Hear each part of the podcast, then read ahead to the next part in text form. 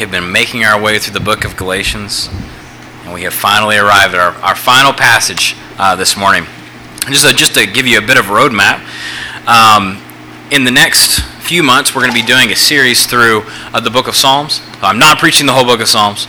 We're going to kind of work our way through a couple different Psalms as they come. And then this fall, we're going to pick back up in the book of Joshua, Joshua chapter 12, and we'll finish the year out uh, with the book of Joshua. So excited to get into that excited to arrive at this passage on July 4th, Independence Day. I actually think it's quite fitting that we're here on a day like this.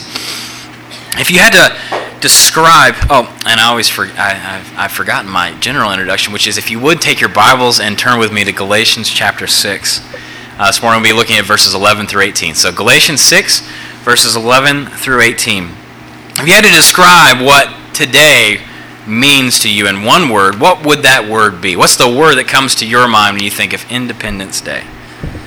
Freedom, right? For me, that word is freedom. Freedom is a costly thing. It can be a very fragile thing. But it is a precious thing, something that is worth defending, something that's worth celebrating. So I hope you have got plans to celebrate today. As Christians, we have a reason to celebrate not only the freedom of our nation, but the greater freedom which Jesus has secured for us through his work on the cross.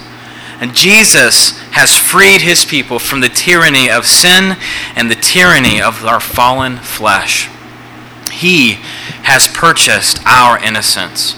And through his resurrection, he has poured out on us every spiritual blessing, taking us from being the enemies of God and making us to be beloved sons and daughters with him. True freedom is in Christ. He has rescued us and called us to live as a free people, as citizens of His kingdom. So, for every believer, for the believer, every day really is a day to celebrate and to live in the liberty which Christ has purchased and which He has secured for us. He's made us alive, He's made us new, He's made us free.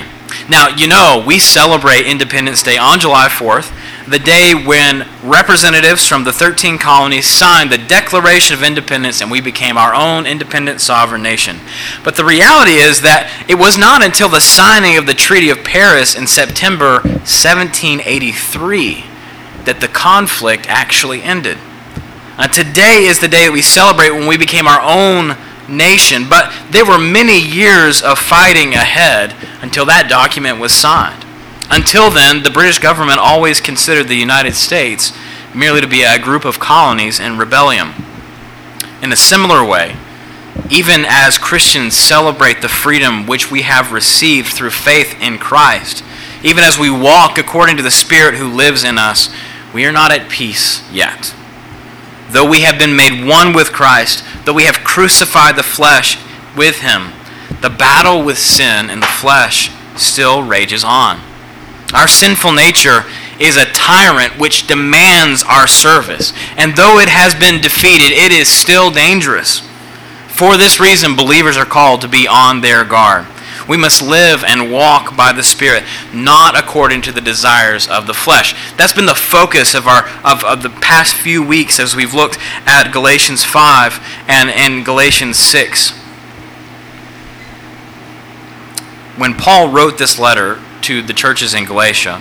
He wrote to churches that were caught in a trap of a distortion of the gospel of grace. Uh, we've seen that certain false teachers were ridding the cross of Jesus of its power, saying that he merely makes us capable of keeping the law. That in order to be found righteous in God's sight, we have to earn his favor through works. Paul, on the other hand, has shown that the only way to be counted righteous in God's sight is by grace alone, through faith alone, in Christ alone. With the arrival of Jesus and his work for us, the demands of the law have been fulfilled and our sin has been atoned for. So Christians live in a new age. We have become members of the kingdom of God through faith. We are heirs with Christ, sons of Abraham, because we have put our confidence in what he has done for us. We no longer live in reliance on our own efforts but we thrive in the security He has achieved for us. So that background, that those those realities bring us to consider the final words that Paul had to say to these churches. As we look at what he has to say here, we're reminded of the exclusivity of the gospel of grace. Uh, we gain insight into the motives of prideful ministry, and then we learn to lean into the hope that Christ gives to all who believe in him and to all who have been born again to live as free citizens of the kingdom of God. So, as is our tradition, please stand for the reading of God's word as I read from Galatians 6, verse 11 through 18. This is the word of the Lord. See with what large letters I am writing to you with my own hand. It is those who want to make a good showing in the flesh who would force you to be circumcised, and only in order that they may not be persecuted for the cross of Christ.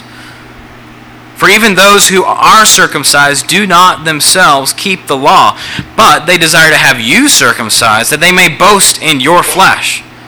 But far be it from me to boast, except in the cross of our Lord Jesus Christ, by which the world has been crucified to me, and I to the world. For neither circumcision counts for anything, nor uncircumcision, but a new creation. And as for all who walk by this rule, peace and mercy be upon them and upon the Israel of God. From now on, let no one cause me trouble, for I bear on my body the marks of Jesus. The grace of our Lord Jesus Christ be with your spirit, brothers. Amen. Amen. Please be seated. Well, Paul's closing words here resemble to me what you'd expect to hear from an attorney in their final case to a journey, to a jury. Over the past few weeks, we have been focusing on what it means to live as a free people of Christ. Uh, through his work, Jesus has set his people free to live not according to the old desires of their flesh, but to live in step with the Holy Spirit. So the Spirit is at work in believers, convicting us of our sin, interceding for us, applying God's word to us, and teaching us to love one another and to bear with one another, and so to fulfill the law of Christ. So, in these final words, we're, we're, we've kind of gotten away from the conflict. And now, once again, we're reminded of the conflict that was going on in these churches. Even as Paul has reconciled the church, called them to walk together as, as the gospel demands, now he turns again to address the ministry of these certain false teachers that were trying to lead the churches away from the gospel of grace to embrace a gospel of faith plus works. In doing so, Paul exposes the true motives of these false teachers, and he reminds his readers not to give into the allure of this other gospel. And then finally, he calls his readers to rest in the grace which we have received through Jesus, to live as new creatures in the blessing of his freedom. And so that kind of brings us to consider the main idea of our passage here, which is this that Christ has released us from the demands of the law and ushered in a new age so live in his grace as new creatures. So, the main idea of this, to just put in a few words, is to live as new creatures, which we are in Christ. So, I have three points for you this morning, um, which, if you have the sermon notes, you should see. The first will be, first we'll be looking, I have a, a couple pithy ways of putting this. So, first, we're looking at large letters. Large letters. Second, we look at these sinister ministers. Sinister ministers. And then finally, we look at the new creation, the new creation in the work of Christ. Well, let's begin with these large letters. The, this is the priority of getting the gospel right. Now, imagine that you had been present with Paul and you were sitting there at the table watching him compose this letter to these churches in Galatia, churches that he loved even as he was frustrated with them. At this point in history, it was really common to have these literary secretaries who would write for you uh, while you dictated to them as to what you wanted to say.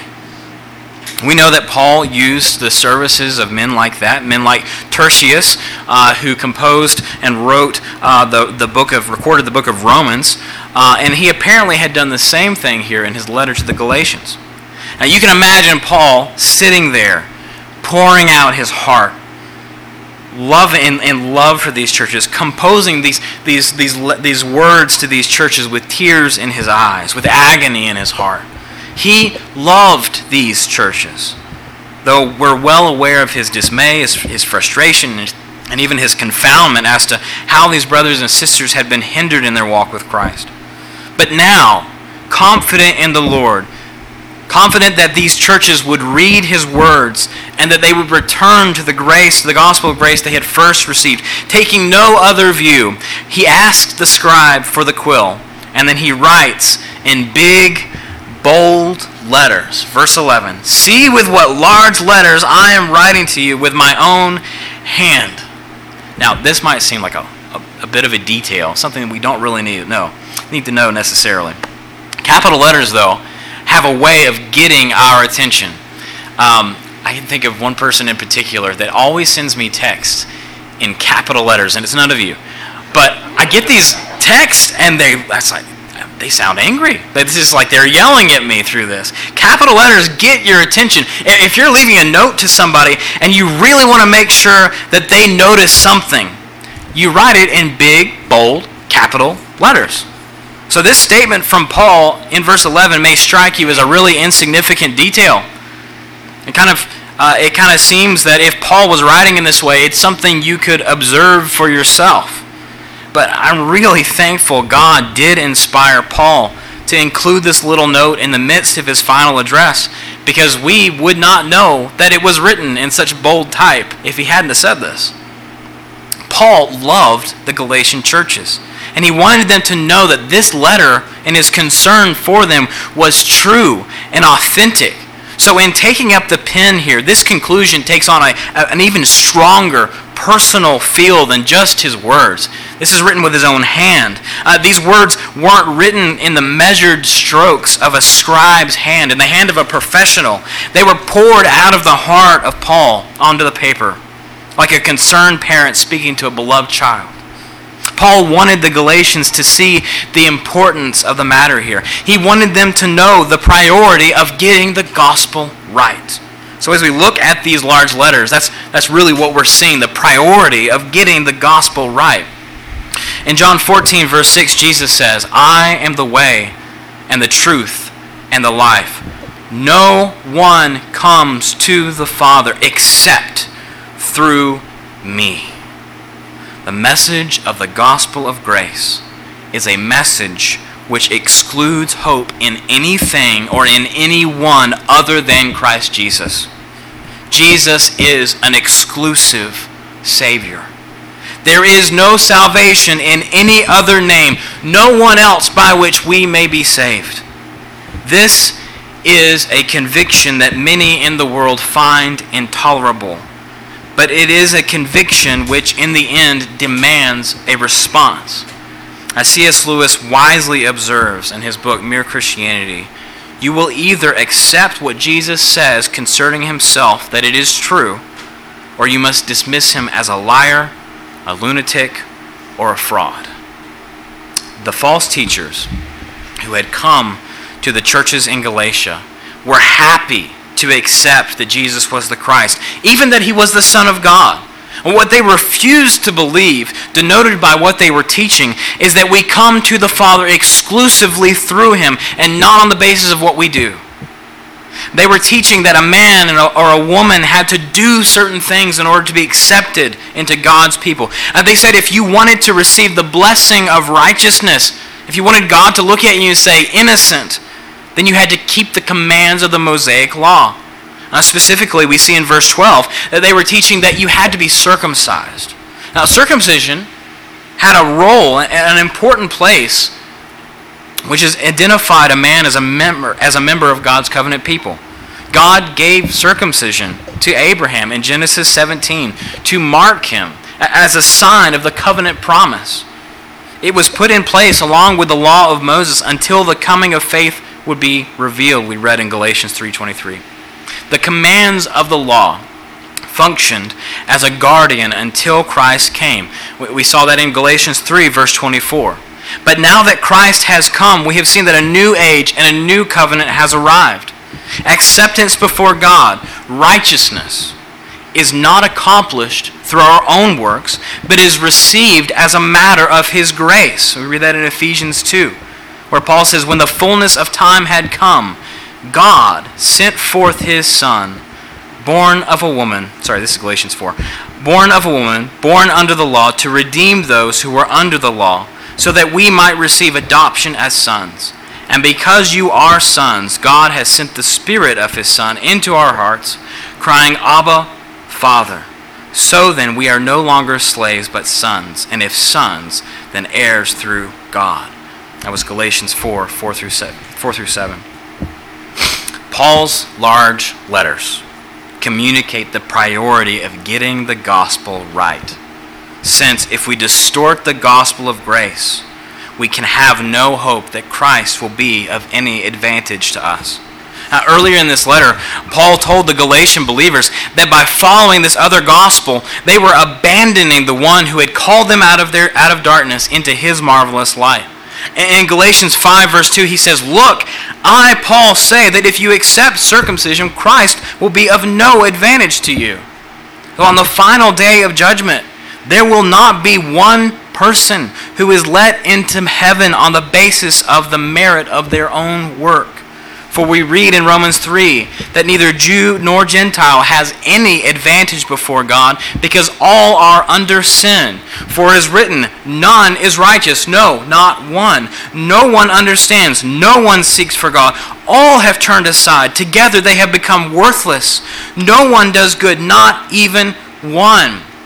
Therefore, Paul observes for us by works of the law, no human being will be justified in God's sight, since through the law comes knowledge of sin, and all have sinned and fall short of the glory of God without exception. The gospel of grace is this that God did what we could not.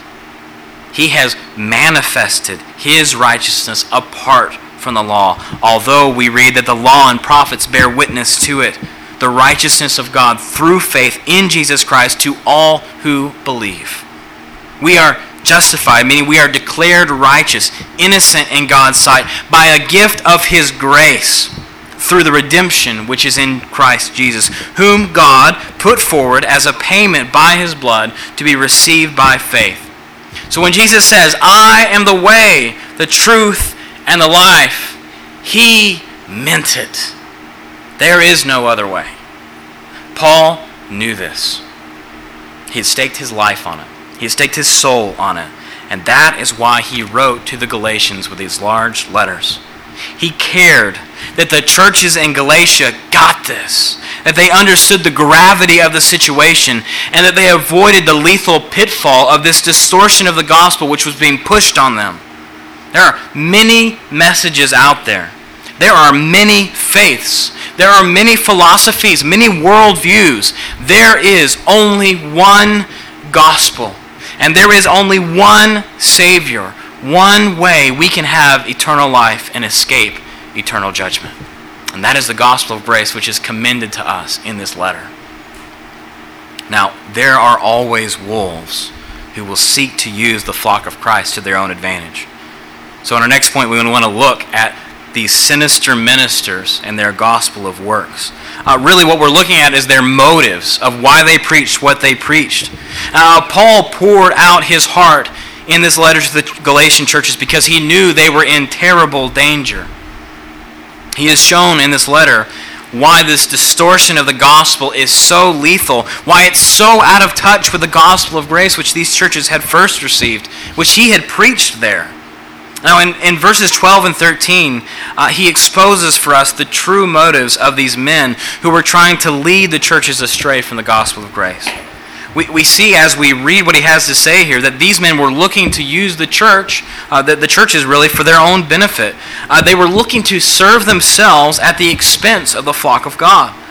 They were ruled by fleshly priorities, not by the priorities of Christ. And so we find that they were preaching a version of the gospel which taught that we ought to put confidence in human effort, not in the work of Christ for us. Now, the charges that Paul lays here about the motives of these false teachers is that they were preaching not in the service of Christ, but in the service of their own selves. And he provides us with three pieces of evidence that these men were not operating according to the Spirit, but rather that they were operating according to the flesh. And these are not exclusive to the situation in Galatia. Paul's description here is actually very helpful, helpful for us in, in um, helping us to avoid a flesh driven ministry. So we want to look at this and, and, and consider even how this guards us. So, first, Paul says that these men were serving the priorities of their own flesh. They were serving the priorities of their own flesh. Uh, look at the first part of verse 12. Paul calls these men those who want to make a good showing in the flesh. So they're seeking a sort of approval that comes from men. And they saw an opportunity to get that approval by trying to compel Gentile believers to adopt circumcision and then to live enslaved under the demands of the law. Uh, these men, we see, are motivated by pride. They're looking to have their egos stoked. Now, this is the complete opposite of what Jesus says in Matthew 6, verse 1, where he warns Beware of practicing your righteousness before other people to have it seen by them, for then you will have no reward from your Father who is in heaven. So, these false teachers were, were looking for commendation, they wanted to be seen. And in doing so, they show that their true priority was not the approval of God, but the approval of men. They compromised the gospel of grace and tried to twist it in a way that served their own purposes of their own pride. A fleshly ministry prioritizes the accolades and the recognition of men. Now, it's not wrong to recognize faithful work. I think it's actually a good thing. But that's not what was going on here. These men were trying to shift the focus of the gospel from the work of Christ to the efforts of their flesh. And in doing so, they were diminishing the glory of Christ. They were trying to make a name for themselves at the expense of the name of Jesus. The second charge, the second piece of evidence that Paul presents us with, is that we see that they were, these men were looking to escape persecution for the cross of Christ. Now, no one likes to suffer. As Christians, we are not called to go out and to find ways to suffer. Suffering will always attend the true gospel. We don't have to go out and find it. Jesus says that if we would be his disciples, then we must deny ourselves. We must take up our cross and we must follow him. These teachers were looking for a way to get around that call. They were looking for a way that they could avoid suffering for allegiance to Jesus. They had not listened to Jesus when he spoke of the costliness of being his disciple. And so we see that they were trying to have the approval of Christ and the approval of the world at the same time. Now, you may have heard of these stolen valor cases. Maybe you've, you've seen a video where someone uh, confronts someone who is maybe wearing a military uniform with all the ribbons and the medals uh, in, try, in an effort to maybe get uh, a, a, veteran's discount or just trying to get uh, they want to hear people say thank you for your service when they themselves haven't served. Uh, so you can see uh, there's plenty of videos out there where actual people who are in the military will walk up to someone and say, What's this mean?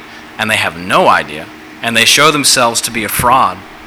In this case, we see that these false teachers were trying to wear the uniform of Christ without actually submitting to his commands.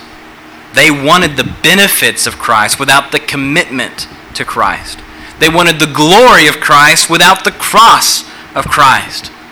Friends, beware the crossless gospel. If we empty the gospel of the cross of Christ, we have emptied it of its power.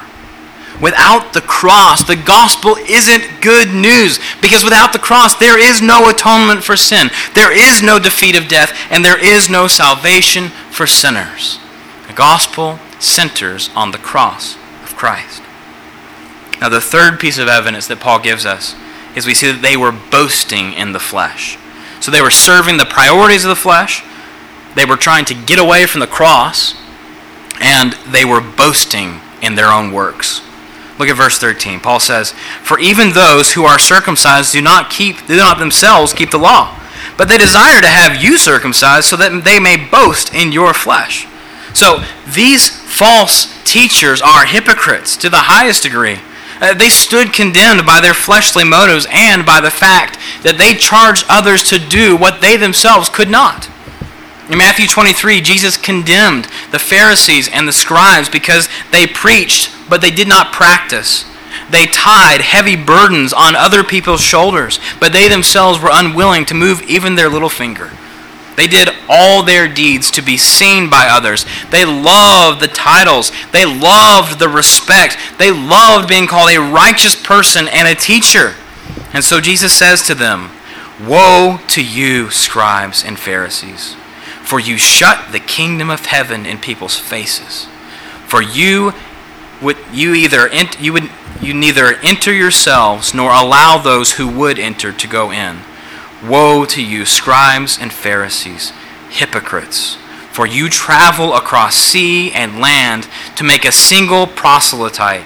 And when he becomes a proselyte, you make him twice as much a child of hell as yourselves. Friends, these are the marks of a fleshly ministry. It has the appearance of, a, of righteousness, but it lacks the substance of righteousness. These men who wanted the Galatians to live by the law were condemned because they themselves couldn't keep the, keep the law. They did not have the eternal good of the churches that they were had infiltrated in mind. Rather, they aimed to gain notoriety for themselves by preaching a false gospel. Aiming to please fleshly desires, we see that they preached a fleshly gospel, blind to the disaster that was at the end of this road. They wanted the Gentile believers to be circumcised, to submit to their teaching, so that they could build a name for themselves. The law is not a means to righteousness. We have seen that laid out for us in the book of Galatians. The law tells us what it means to be righteousness, but in doing so, it simply reveals our inability to keep it. It exposes our need for a Savior. The only way we can be counted righteous is through faith in Christ our efforts will always fall short because of the rule of sin that is in us. The only way we can be counted righteous is through Christ's work for us. He is the one who paid for sin.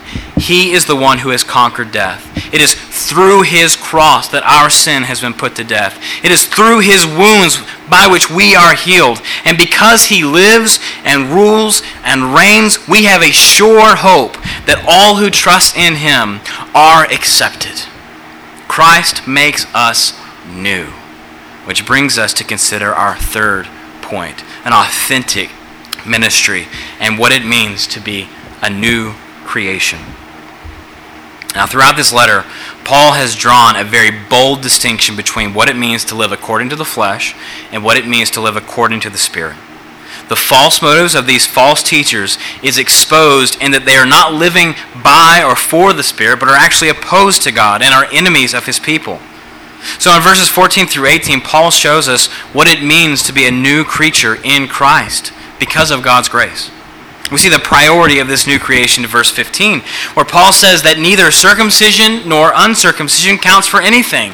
So, what does count, we have to ask? Well, the answer he gives us is a new creation a new creation.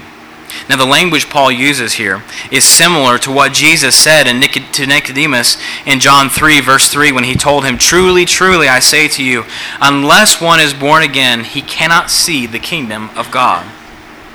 We become new creatures when we are joined to Christ by faith. It's something he does in us. And Paul explains this in depth in 2 Corinthians 5, verses 16 through 21, where he talks about how we all once lived and regarded Christ and each other according to the flesh. But now that we have been joined to Christ by faith, we become something new. He says, if anyone is in Christ, he is a new creation. What he was before has passed away. The old has passed away. Behold, the new has come. This spiritual rebirth is not something that we can earn. Since Paul explains, all this is from God, who through Christ has reconciled us to himself and gave us the ministry of reconciliation, which is that in Christ Jesus, God was reconciling the world to himself, not counting their trespasses, their sins against them, and entrusting to us the message of reconciliation. So, the new creation is not something that we can aspire to create ourselves. Rather, it is something that is to be received. It is received when we hear the message of the gospel, when we respond to it by repenting and by believing and trusting in the sacrifice of Christ for us. It is something that God does in us. The new creation what Paul says is the thing that counts is the work of Christ who has conquered and who is making all things new. We can see the priority of this new creation in Paul's own ministry. So there's, a, there's this really stark contrast between Paul's priorities and the priorities of these false teachers. Uh, what he says here distinguishes his ministry from the ministry uh, of, of, the, of, these, of these men who were teaching that we ought to rely on our own works. He begins, but far, and these are some of the most powerful words in the Bible, far be it from me to boast except in the cross of our Lord Jesus Christ, by which the world has been crucified to me and I to the world. Spiritual new birth begins at the cross. Whereas the flesh boasts in pride and it boasts in its own achievements, the gospel of grace and the Spirit of God teach us to boast in the bloody cross of Jesus.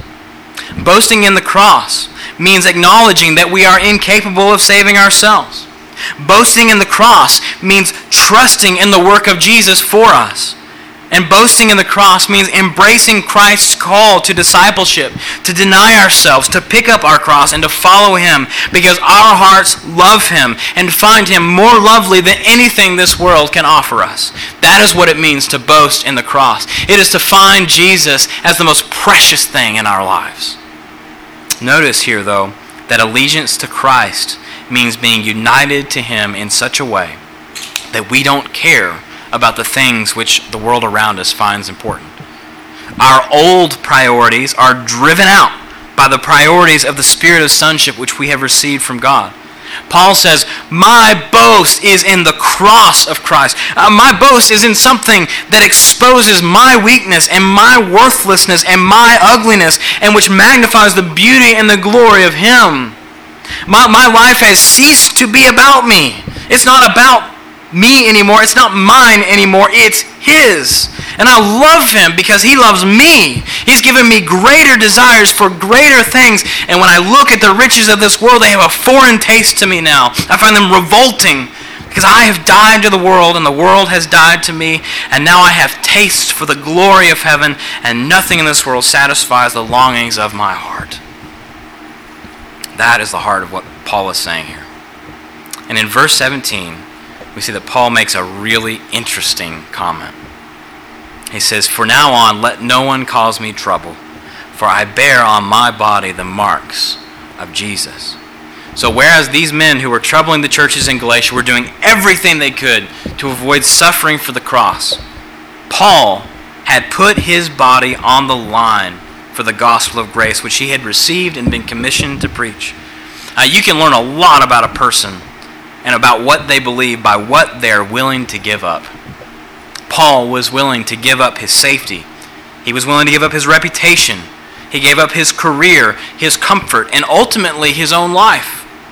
While these false teachers were trying to get Christians to have the mark of circumcision, marks which Paul says don't have, in the end, any significance, Paul bore marks of allegiance to Jesus and to the scandal of his cross because he was willing to suffer.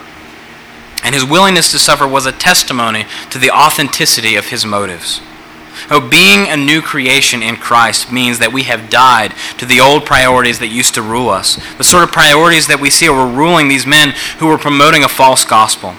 Being a new creature in Christ means that we don't just accept the cross and what it says about us and about our abilities to please God, but that we actually boast in what God has done for us and that we refuse to take any credit for our salvation. Uh, being a new creature in Christ means being born again by the power of the Spirit, living with new priorities, loving God with a pure heart, and loving our neighbor as ourselves. The gospel of grace empties us of boasting in any other thing. It prevents us from waving our achievements as evidence of our own work, and it makes it makes them opportunities really to draw attention to the glory of Christ by whom we live and move and have our being. If you are in Christ, then you are not your own. You are his, and that changes everything. It gives us new priorities it satisfies the longings of our hearts. It makes us prioritize each other, and it fills us with a longing and a hope of the glory that is to come. In verse 16, Paul pronounces this blessing. He says, And for all who walk by this rule, which is referring to that priority of the gospel of grace and the new creation, which Paul counts, says is what counts. Peace and mercy be upon them and upon the Israel of God. Now, it is hotly debated as to who exactly Paul is speaking of when he says the Israel of God. It, this is actually about the only place that we can really find Paul speaking in these terms. And so scholars really go to town on this. So, um, given what Paul has emphasized in this letter, that we are the sons of Abraham the sons of God if we are united to Christ by faith. And given what he says about circumcision and uncircumcision not being of any matter, but only a new creation. And then, given the way that Paul emphasizes how Christ has reconciled us all together in him, making one man, I am convinced that Paul is referring to the whole people of God here. That is, everyone who has been, who is, and ever will be saved. Now, provided that is the case, then Paul is ending his letter with a promise of peace, mercy, and grace for those who cling to Christ by faith according to the inheritance which he has secured for them. So if we live, if we sow according to the Spirit, we read that in verse 8, we will reap, we will, we will inherit eternal life. Now, this is a very unique benediction. It's unlike any conclusion that we read in any of Paul's other letters. Uh, it's actually, I've never read the benediction from Galatians when we end the service because it just lacks the regal language that we find in some of Paul's other letters, and some and, and it lacks these personal greetings that we read in other in other epistles that he wrote. But here's what he does do. We see that he addresses the church and these churches as his brothers, saying, The grace of our Lord Jesus Christ be with your spirit, brothers. Amen. So he finishes this letter by commending what he has defended throughout this entire letter, which is the grace of God in Christ to the church, so that it will indeed stand against those who were trying to take grace away by adding to it. Here again, we see Paul's confidence in the preserving power of God, that what he starts, he finishes, and that he will not lose one of his precious children. The work of Christ is, for us is secure. He's accomplished what we could not.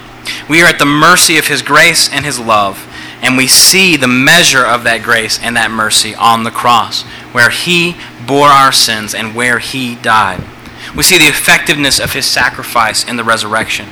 If we lose sight of the authentic gospel, the gospel of grace, which Paul delivered to the churches of Galatia, and which we have received ourselves through the witness of the word, then we have lost the very essence of what it means to be a Christian.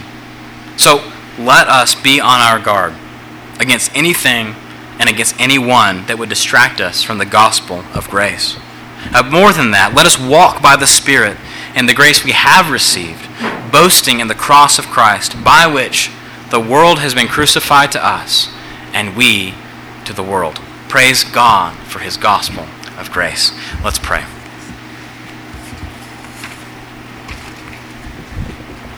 Lord Jesus, we thank you that our confidence is not called to be to rest in what we can accomplish. Because as we look at the works of our lives, we see we see some good things, but we also see many weak things. And we know that if we would try to live by our own efforts, we would fail. We thank you, Father, that you have not abandoned us, but that you have given Christ to be the payment for the sins of the world so that anyone and everyone who repents and believes can have eternal life and will have eternal life because of what you have done for us. We stand in awe of you in this great mystery. And we ask, Father, for the strength to live day in and day out for the cross of Christ in hope of the glory that is to come. And we pray this in Jesus' name. Amen. Well, if you would please stand for our final song.